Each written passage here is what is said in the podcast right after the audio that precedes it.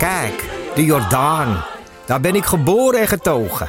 De nieuwe Nederlandse musical Onze Jordaan van Diederik Ebbingen is dit najaar in de theaters te zien.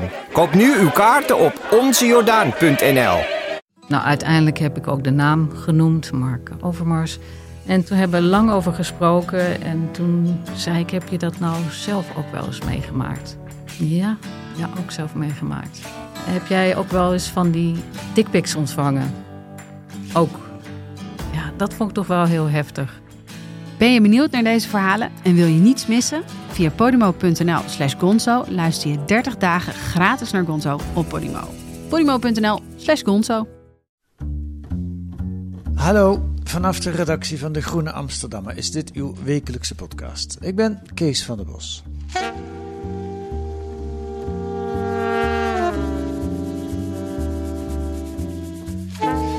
Victor Orban. Hoe spreek je het eigenlijk uit, man? Orban of Orban? Ik zeg Orban. Orban, doe ik dat ook. De premier van Hongarije. Hij is een leider van het populisme. Thierry Baudet noemde hem een held. En Wilders stuurde trots een selfie met Orban de wereld in. Boedapest is de bakermat voor rechtse denktanks. Hier wordt het populisme verder ontwikkeld, terwijl Orbán het toepast in de, vorming van, in de omvorming van de Hongaarse staat tot een zogeheten illiberale staat. Illiberale staat, komen we allemaal nog uit te leggen dadelijk. Want het cultuurmarxisme ondermijnt het Westen. Geen fijne ideeën, maar wel goed om ze serieus te nemen en om te proberen ze te begrijpen. En dat doet Marijn Kruk deze week in een indrukwekkend profiel van Orbán in De Groene. Dag Marijn. Hallo. Uh, eerst iets over jou. Jij bent freelancer, woont in Frankrijk, maar nu even een paar maanden in Nederland. Ja, ik was afgelopen half jaar was ik fellow op het NIAS. Ja. En daar uh, werkte ik aan een boek over een serie uh, reportages die ik afgelopen anderhalf jaar gemaakt heb door Europa. En waar dit, ja, dit stuk over Hongarije eigenlijk onderdeel van is. Uh, en want die reportages gingen Moet ik even allemaal... zeggen, dus het NIAS, dat is het Ja, Netherlands Institute for Advanced Studies. En dat is Ja. eigenlijk voor academici. Ja. Maar die hebben ook een plaats voor een journalist in residence. Ja. En ik had de eer om die te zijn. Ja, en dan krijg je faciliteiten. Ja, een werkkamer, een woonruimte in mijn geval, want ik woon in Parijs. Ja, En een staf. nou, en een staf. En ben je opgeschoten? Eh, ja, ik ben heel erg opgeschoten en ook wel een beetje dankzij dit stuk. Want ehm, dankzij dit stuk eh, kon ik een grote denksprong eigenlijk maken. Dit, ehm, ik heb erg veel tijd aan dit stuk besteed. Ja, dat is Ja. eraan af te zien. Ja. Ik heb veel tijd aan dit stuk besteed, ook omdat ik dacht... als ik dit doorgrond, dan heb ik eigenlijk mijn boek. En eh, als, ik dit doorgro- ja, als ik dit kan doorgronden, als ik deze... Ik moest ook een beetje loskomen van mezelf. Ik moest eigenlijk mijn eigen veilige bakens verlaten... en me proberen in te beelden in, eh, in heel andere eh, wateren, zeg maar. Dus Ja. eh, ik dacht, als ik dat kan, als ik die sprong kan maken, die stap kan maken... dan heb ik eigenlijk eh, de lijn van mijn boek helemaal te pakken... in de kern van mijn boek. Aha. Ik denk dat dat ook zo is. En dat betekent dat je, dat je geprobeerd hebt je in het hoofd van Orbán te verplaatsen? Eh, ja, en ook in de, ja, zeker in het hoofd van, van, ja, van, zijn, van zijn medestanders, Ja. eh, ook in het Westen. Ja, dan zit je ook een beetje in het hoofd van Baudet en van Wilders en van... Ja. Ehm, Oké, en dat was nog niet zo gemakkelijk? Nou, dat, dat het, ja, het is ook een gecompliceerd stuk. Er zitten allerlei draadjes aan. Het is, eh, er is ook een link met Israël, er is een link met, eh, met, eh, met cynische spindokters, er is een Ja. link met gewoon de Oost-Europese geschiedenis die ik eigenlijk helemaal niet kende en waar ik me in moest verdiepen. Dus eigenlijk om dat allemaal tot één, één geheel te smeden, was, ja, dat, dat was veel werk. Ja. ja, het is wat je noemt een rijk stuk. Eh, al die, die draadjes die je noemt, die komen allemaal bij elkaar daar in Boedapest. Dat wist ik Ja. helemaal niet. Boedapest is echt een soort centrum, eh, ideologisch centrum van het populisme. Ja, en daar ben ik eigenlijk zelf eigenlijk ook een beetje per toeval achter gekomen.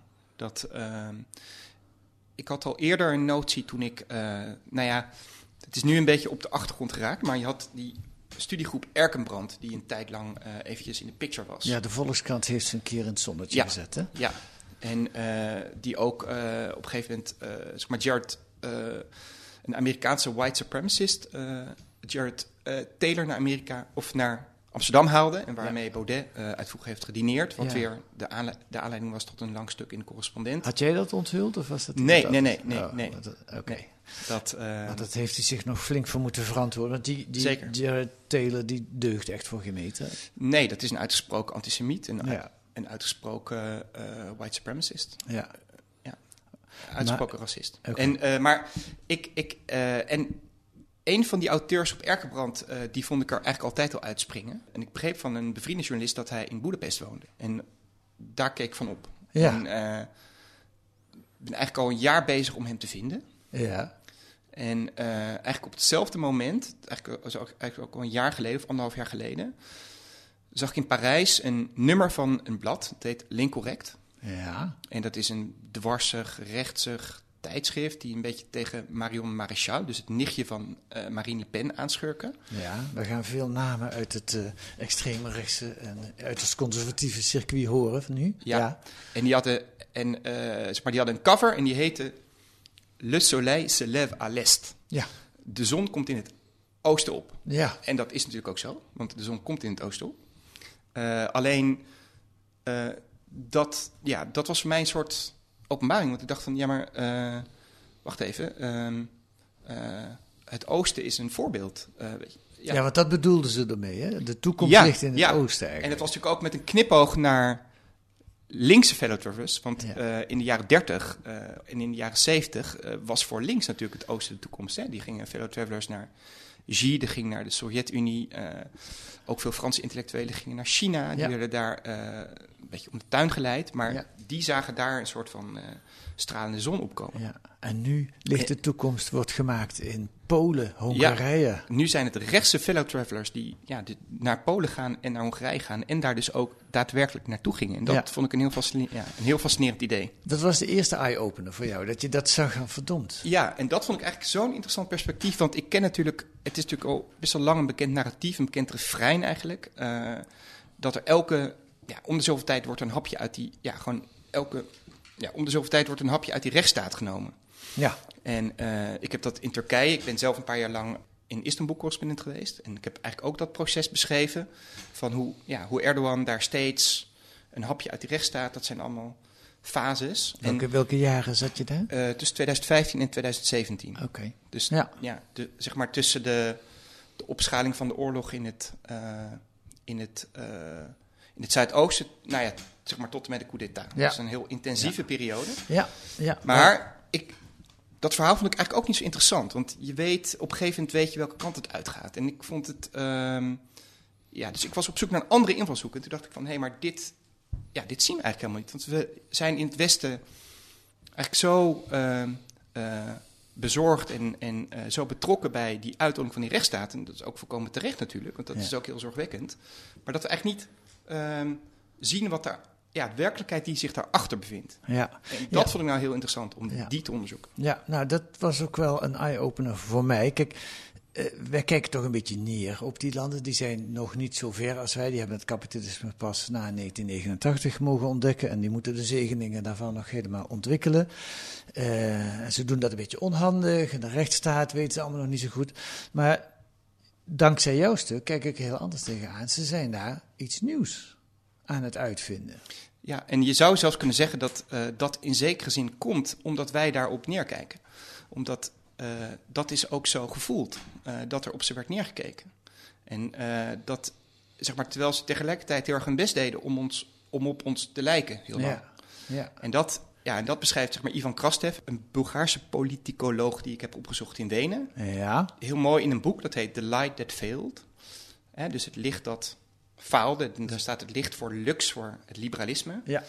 En dat dat eigenlijk juist dat imitatiegedrag vanuit een soort. eh, ja. ehm, eh, ze hebben daar in dat oosten echt wel gevoeld dat wij op ze neerkeken. En dat eh, zij voelden zich ook inferieur. En dat leidt onherroepelijk tot een soort rancune. ja. En eigenlijk ja, is dat een heel belangrijke drive, een heel belangrijke basis eigenlijk voor de populariteit van nou ja, zeg maar leiders als Orbán. Ja, ja. ja, daar komen we nog op. Misschien ook wel omdat een van de belangrijke kenmerken van die rechtspopulistische stroming is dat ze altijd aangevallen worden en in het nauw zitten. En zelfs al zijn ze aan de macht, er zijn altijd vijanden die ze bedreigen. Maar ik praat een beetje voor mijn beurt. Ik, wil eerst even Orbán eh, laten horen over zijn nieuwe democratie die hij aan het eh, uitvinden is. Eh, luister, moet ik even zeggen, afgelopen begin dit jaar was er in Rome een, eh, een, een bijeenkomst, eh, God, eer en vaderland, waar eh, Thierry Baudet ook aanwezig was. En, heel, de crème de la crème van rechtspopulistisch Europa zat daar. En op het podium werd feestelijk, zou ik bijna willen zeggen, geïnterviewd meneer Orbán. En die legde het allemaal nog eens uit wat hij aan het doen was. En hier begint hij uit te leggen waarom ze niet helemaal zich aan die liberale democratie houden. The liberal government failed. Obviously failed two times uh, in one decade. First is 2008, financial crisis in Europe. Liberal governments failed. They were not able to regulate in a proper way uh, the economy, and they were not able to, uh, to defend their own economy against the crisis. And then in 2015, the liberal governments failed second time. Uh, that was the migration crisis. And the liberal governments failed to protect their own citizens. They failed to protect their own uh, borders and the security of their own citizens and stop illegal migration. So it means that liberal governments failed. And the basic principal basis for liberal governments was liberal democracy. So I said liberal democracy in that sense is over. We, can, we need something new. We can call it illiberal, we can call it post-liberal, you can call it Christian Democrat, whatever. But you know, we need We something need new. something new, want de liberale democratie heeft gefaald. Eh, dat is nogal wat, hè, wat hij hier zegt. Ja, zeg maar. Nou, ja, maar het is ook belangrijk om een misverstand uit de wereld te helpen. En dat is eigenlijk de schuld van Orbán zelf. En dat is het, eigenlijk het woord eh, liberale democratie. En, eh, want eigenlijk bedoelt hij iets anders. Als hij zegt, ik ben voor een illiberale democratie, Ja, dan zegt hij niet, ik ben voor een onvrije democratie, waarvan wij zouden denken dat is het. Ja, zeg maar, dat is zeg maar de tegenpool van de liberale democratie. Want Ja. als wij zeggen de liberale, de- ja, dus de, liber- de liberale democratie, hè, dan denken wij aan de rechtsstaat, dan denken we aan pluralisme, dan denken we aan mensenrechten, vrije pers. vrije Ja. pers. eh, en, eh, maar dat is niet wat Orbán bedoelt. En eh, dat is, dat is ehm, extra verwarrend, omdat wat wij, omdat zeg maar op hetzelfde moment Orbán, wat wij onder liberale democratie ehm, verstaan, ook best wel aan het ondergraven is. Dus dat maakt het extra verwarrend. Ja, Maar- leg uit. Dit vraagt om enige uitleg. Maar wat hij er eigenlijk mee bedoelt, als Orbán het heeft over illiberale democratie, dan bedoelt hij eigenlijk ehm, eh, de democratie zoals die sinds 30, 40 jaar, volgens hem, eh, eh, is geïnfecteerd door een links-progressieve ideologie. Die hij zeg maar, teruggeleidt tot de revolutie van 1968. Ja, dat is een basis. Hè. Dat, daar is het kwaad allemaal begonnen. Ja. maar wacht eh, even, hoe en, maar, en dan wil ik even terug naar, dus dat in de eerste plaats. Ja. Kijk, maar wat hij vervolgens zegt is eigenlijk een heel interessant punt. Want dit is inderdaad toch wel een kritiek die je het liberalisme kunt kwalijk nemen. Want Orbán lokaliseert dat in twee, ja, zeg maar dus in twee momenten, in 2008 en 2015. Ja. En wat je eigenlijk ziet is, in 2008 wordt de linkse gemeenschap eigenlijk door liberalisme onder druk gezet. Dus het idee van solidariteit. Terwijl in 2015 de rechtse gemeenschap, dus het idee van het nationale thuis, wordt ondermijnd. Ja, wacht even, het gaat me te snel. Waarom wordt in 2008, 2008 dan hebben we het over de bankencrisis? Ja, dus dat is eigenlijk crisis. dus de crash van het economisch liberalisme, dus Ja. het neoliberalisme. En Ja. dat is natuurlijk eh, het grote thema van links, waar links altijd op hamert. Dat Ja.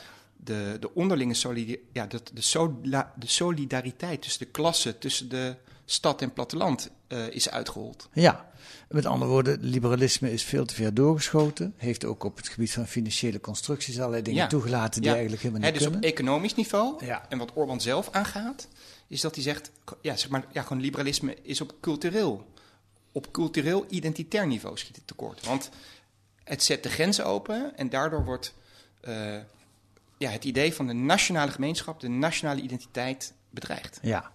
ja, ik denk al wel meteen, dit is een truc eh, redenering in die zin. Die problemen die die aankaart zijn reëel. Die financiële crisis was er en die kwam door doorgeschoten liberalisme. De migrantencrisis is er ook en het, het is ook een beetje het failliet van Europa hoe we daarop gereageerd hebben tot op de dag van vandaag.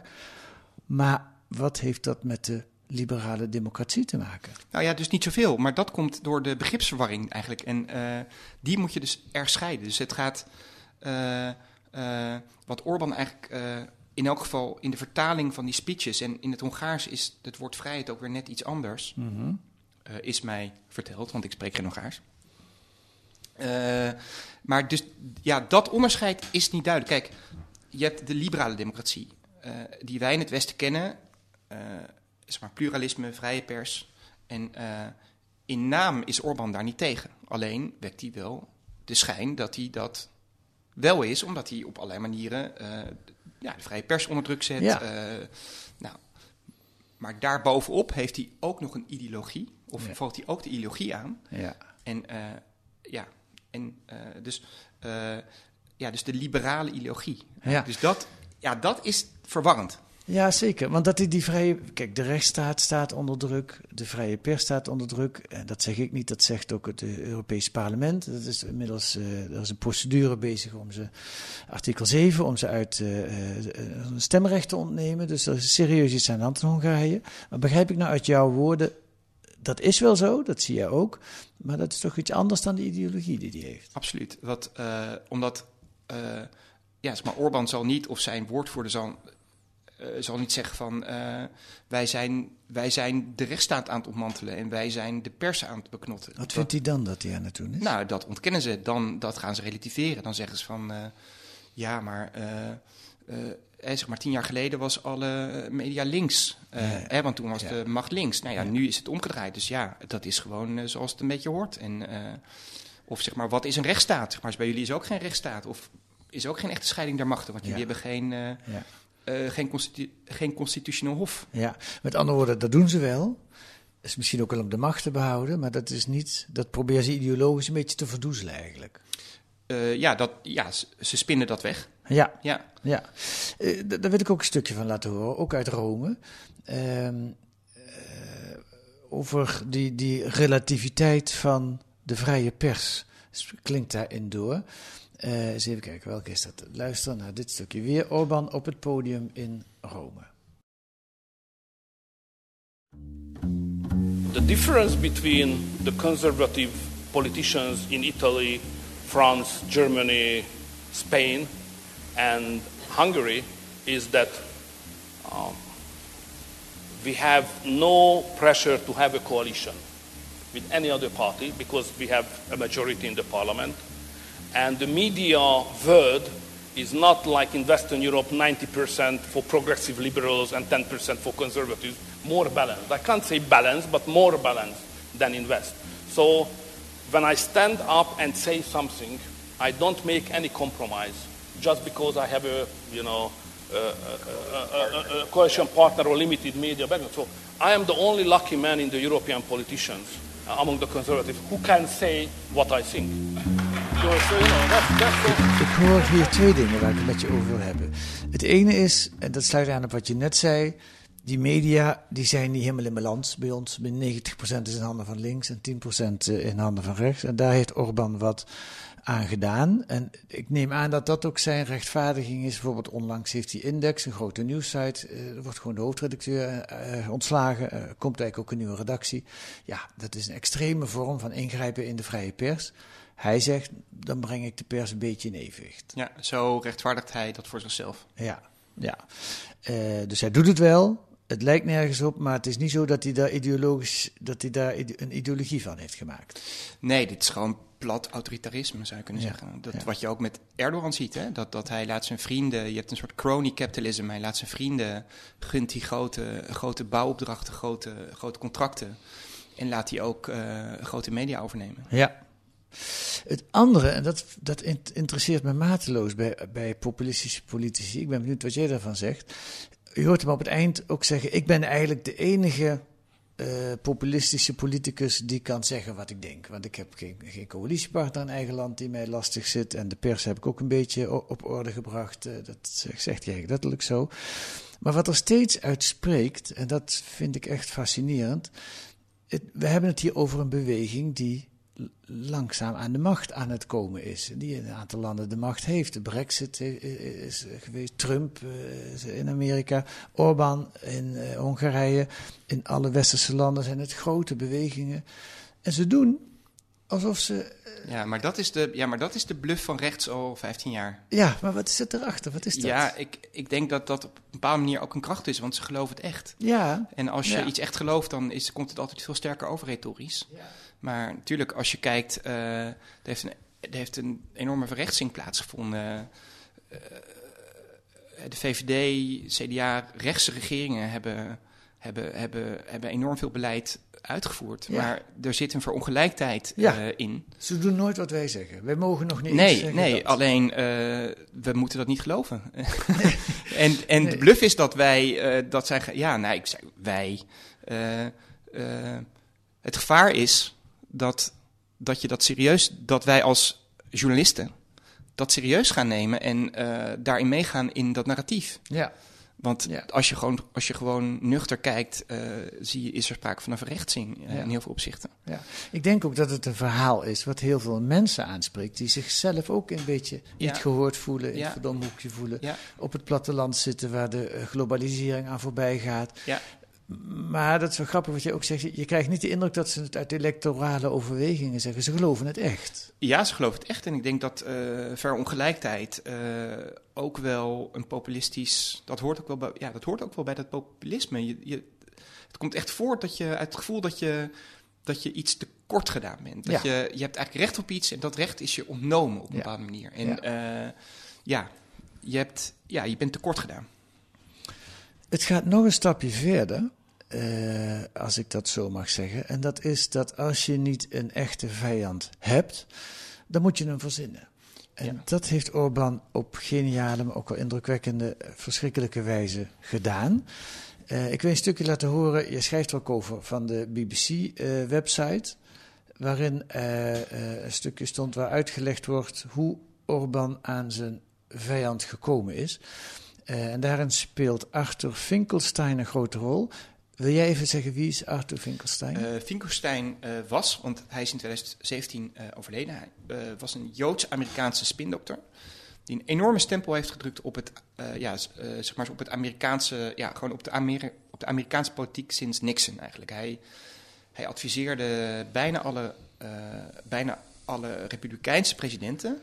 En hij had eigenlijk een, vrij simpele strategie. En dat was, ehm, focus je niet op je eigen boodschap, maar, maar eh, op de tegenstander. En eh, maak daar een vijand van en, en ga er vol in. Ja, zoals nu de Amerikaanse verkiezingen ook uitgevochten worden. Ja. Trump zegt dat Biden niet deugt, Biden zegt dat Trump niet deugt, maar waar Ja. ze zelf voor staan, daar hebben ze het Ja. nauwelijks over. Nou, maar Soros die had dus een, een, een, een die, die wist, stond ook wel ergens voor, dat legt hij allemaal in Rome uit, maar die had dus een, eh, een vijand nodig. En Finkelstein dacht, ik weet er wel eentje, let op. Finkelstein realized that the best way to get Orban re elected was to find a new enemy. he sort of had an epiphany. He sits in his room and then he says, Wait, what about George Soros? And you know, to the people who were with him, that, that was like, oh wow, he's, he's perfect. Everybody knew him in Hungary because he's been a great donor. The very right hated him because he was Jewish. People at the very left hated him because he was a capitalist. In the years that followed, Viktor Orban seemed to implement Finkelstein's advice to the letter. Soros was now a hate figure. Monster The Hungarian government denies they needed anyone to invent Soros. But in a speech weeks before the 2018 election, Orban rounded on Soros and appeared to revive anti Semitic stereotypes. Dit ga ik vertalen terwijl eh, dat uitspreekt. Eh, want het Hongaars, eh, dat verstond ik niet, maar het stond er gelukkig in het Engels vertaald onder. Orbán zegt hier letterlijk, vechten tegen een vijand die anders is dan wij. Hij is niet openlijk, maar hij verstopt zich. Hij is niet recht door zee, maar sluw. Niet eerlijk, maar principeloos. Niet nationaal, maar internationaal. Hij gelooft niet in eerlijk werken, maar hij speculeert met geld.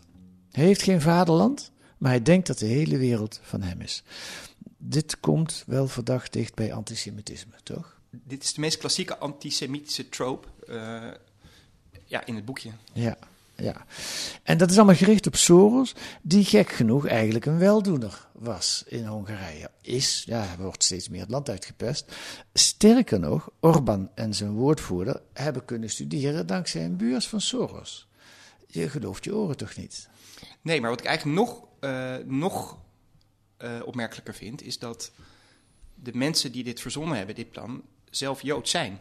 Ja. En uh, dat, uh, dat degene die deze spindokters aan Orbán hebben aangeraden, de premier van de Joodse staat zelf was. Netanyahu. Netanyahu.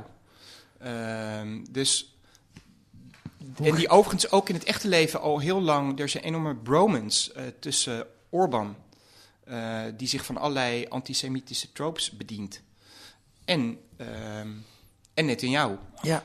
En dat vond ik eigenlijk nog het meest wonderlijke. Ja, ja. ja eigenlijk is het, als je het in een roman zou bedenken, zou het een beetje overdreven zijn, ja. allemaal. Maar het gebeurt gewoon. Ja, ja. En het is hem ook gelukt, hè? die Soros is een soort haatfiguur geworden. Ja, en niet alleen in Hongarije natuurlijk, maar ver ja. daarbuiten. Ik kan me goed herinneren dat ik uh, vorig jaar uh, uh, de opstand van de gele hesjes versloeg in, in Frankrijk, in Parijs. En ja. daar, wat je daar toch ook zag aan hoe Soros daar ook een, een haatfiguur was. En daar was ook overal antisemitisme. En daar was dat idee van dat complot hè, tussen, ja, zeg maar tussen Macron, die zelf een, ja, die zelf een investmentbanker is geweest bij, moet ik even nadenken, bij bij Rothschild. Ja. Uh, ja, het is ook een uh, Joodse familie, een Joodse man. Uh, en daar kwam Soros ook de hele tijd op. En het is natuurlijk ook in alle complottheorieën die, die er nu gaan over, over rond het virus, rond 5G. Vaak zie je toch ook dat op de achtergrond daar dan dat idee is van Soros die daar achteraan de ja. trekt. Ja, maar het is toch fascinerend ook in het licht van waar we het net over hadden. Ja, dat die enorme echo's buiten Hongarije. Ja, nee, maar ik bedoel eigenlijk niets anders. Het fascinerende vind ik ook dat de populisten altijd, no, ik zeg maar even de populisten, ik scheer ze allemaal over één kam. Maar in dit geval kan dat misschien ook wel een beetje, want ze hebben altijd zo'n zo'n underdog-positie nodig. Zo'n grote vijand die ze, die ze het leven zuur maakt, waar ze, waar ze tegen geholpen moeten worden. Uh, ja, en, maar hoewel het ergens natuurlijk ook wel hout snijdt in die zin als je kijkt... Kijk, Finkelstein zegt als je, als, je, ja, als je de Taliban wil verslaan... dan moet je Bin Laden aanvallen. Uh, je, moet, je moet een aanval altijd op een persoon ja. richten. Hè? Ja. Niet op iets vaags, niet op een weging. Ja.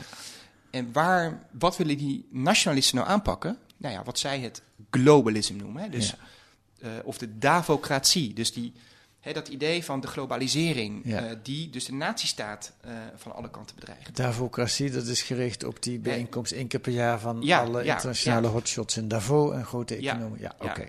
Hè, dus, hè, dus die nationalisten die, die willen afrekenen met ja, de globalisering. Um, en in die zin is natuurlijk Soros ook wel, nou, in zekere zin zou je hem kunnen framen als de verpersoonlijking van die globalisering of van dat globalism. Uh, hè, en dan krijg je dus de rare situatie, ja, en dan krijg je dus de rare situatie dat wat jij aanvalt eigenlijk synchroon is met synchroon gaat lopen met wat gewoon ook antisemitisme is. Ja.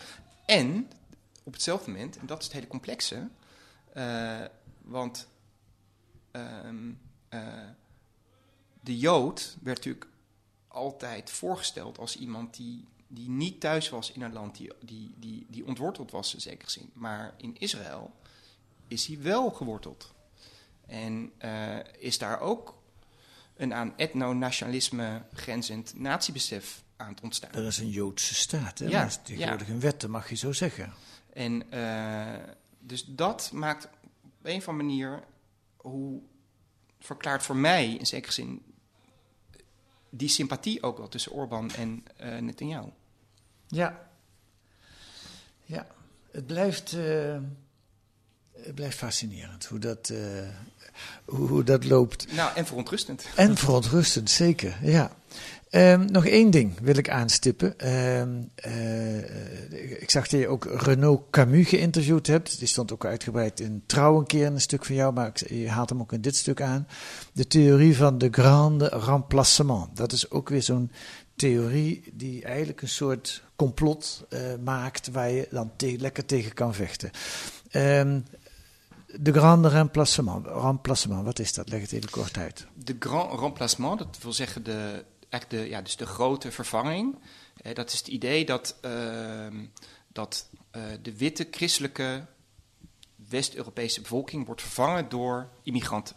Ja. En dat dat, uh, en dat eigenlijk dus migranten, vooral moslims en mensen uit Afrika, ehm, zwarte mensen, ehm, dat, die, dat er een soort objectief complot is tussen linksliberale elites die macht hebben en deze migranten. Ja, want het zijn twee stappen. Die verdunning, zoals het Baudet het ooit genoemd heeft, met die omvolking, die is aan de hand. Maar hij is ook nog gepland dus door ja. links-liberale elites. Die willen dat. Waarom ze dat precies willen, is me nooit duidelijk geworden, maar die willen dat. Nou, uh, wat ik begreep van Camus is dat dat eigenlijk ook een soort van kapitalistisch complot is. Dat, uh, dat je. Dat je uh, want het He, want het uiteindelijke doel is het afschaffen van het idee van, uh, ja, van, van de natie of van het volk. En dat, ja. je, dat je eigenlijk een soort wereldbevolking krijgt, waardoor je dus je producten vrijelijk kan verspreiden. Hm.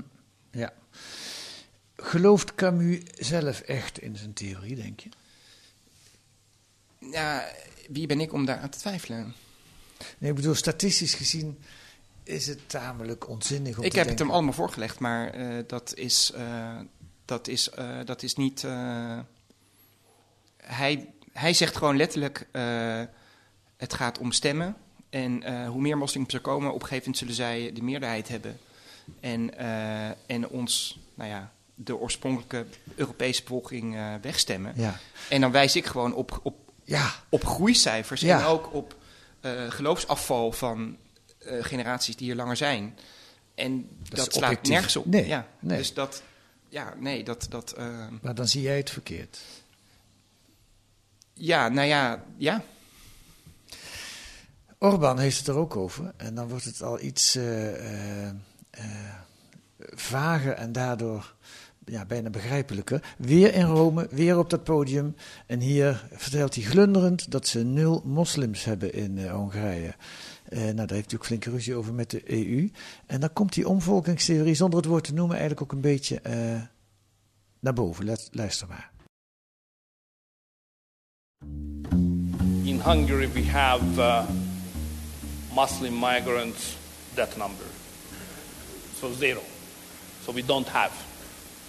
So the Hungarian, so the Hungarian situation is totally different from the Western countries and the Southern countries.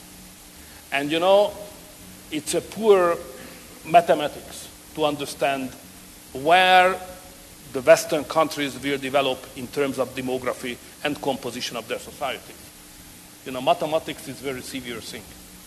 So it's obvious that they will create, it will be developed or evolved a society which will be a composition of a big Muslim community which is growing and the Christian community which is decreasing anyway. So that's how the Western countries dus will Orbán like. draait het om eigenlijk. Het is juist heel makkelijk als je te zien is en de statistieken kijkt, zegt hij. Een groeiende moslim-islamitische groep, meerderheid, die ook nog vol zelfvertrouwen is. En een slinkende christelijke groep.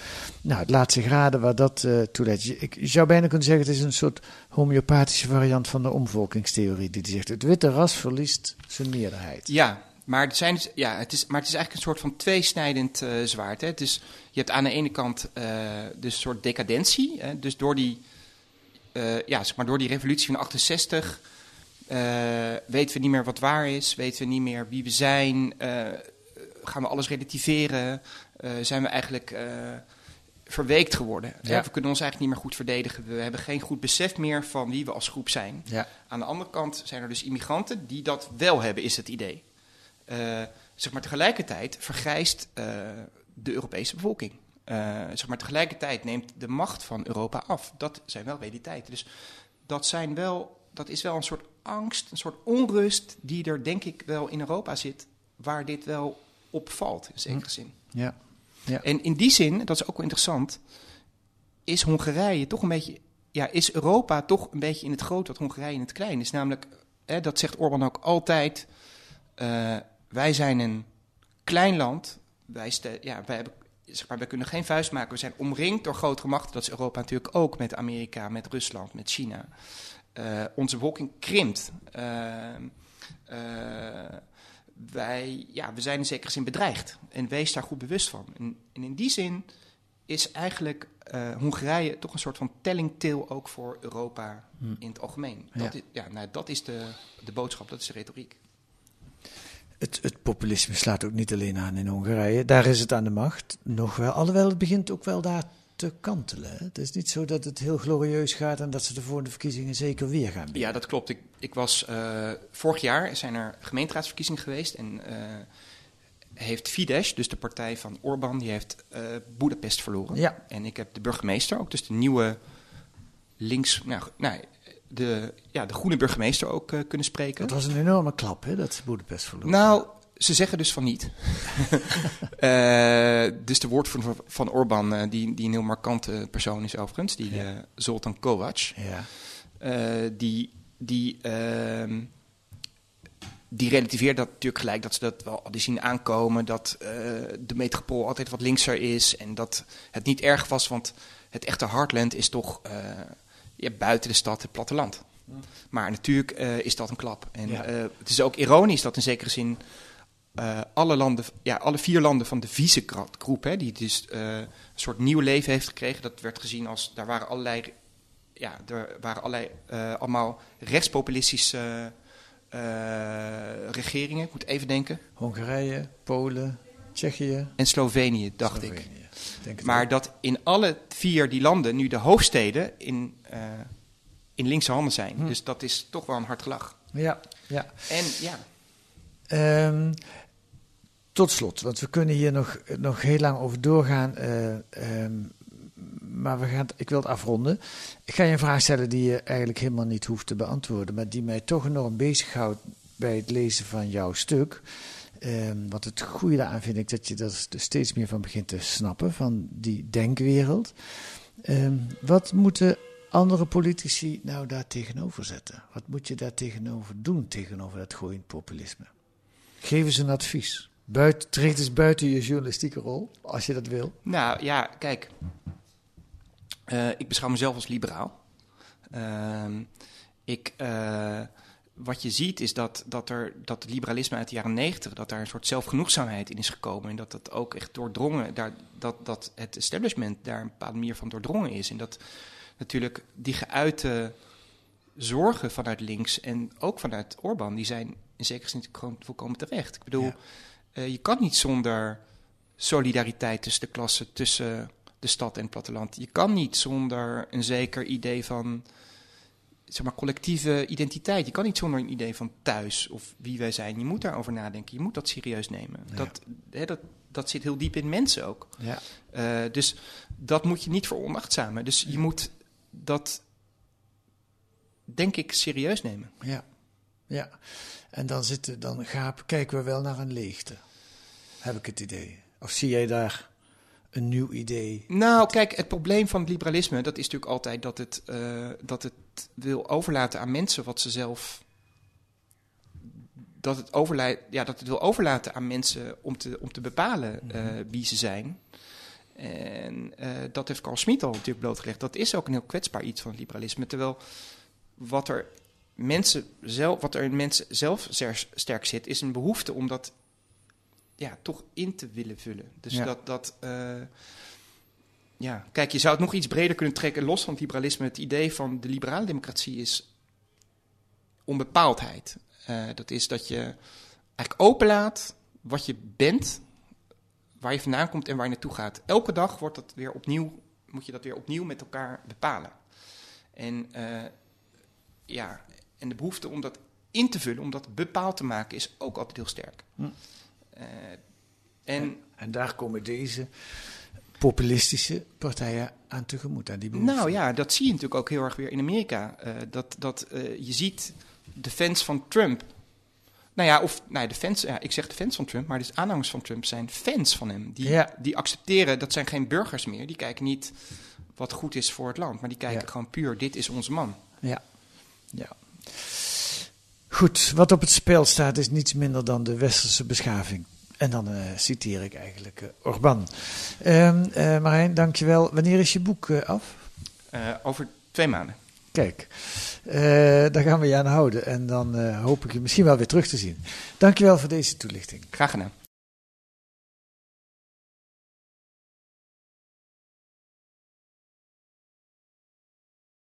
Lees dat stuk van Marijn Kruk deze week in De Groene.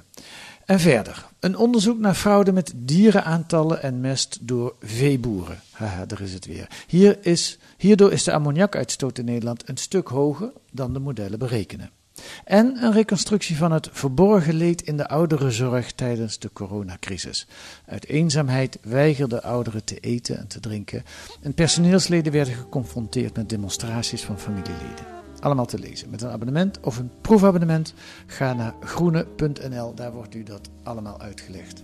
U kunt ook reageren via de mail. Ons adres is podcast.groene.nl. Podcast.groene.nl.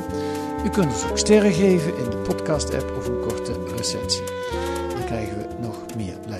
Volgende week zijn we er weer met analyses en achtergronden bij het nieuws in deze podcast van de Groene Amsterdammer, die deze week werd gemaakt door Madelon de Goffouw en Kees van der Bos. En de muziek is A Tune for N van Paul van Kemenade.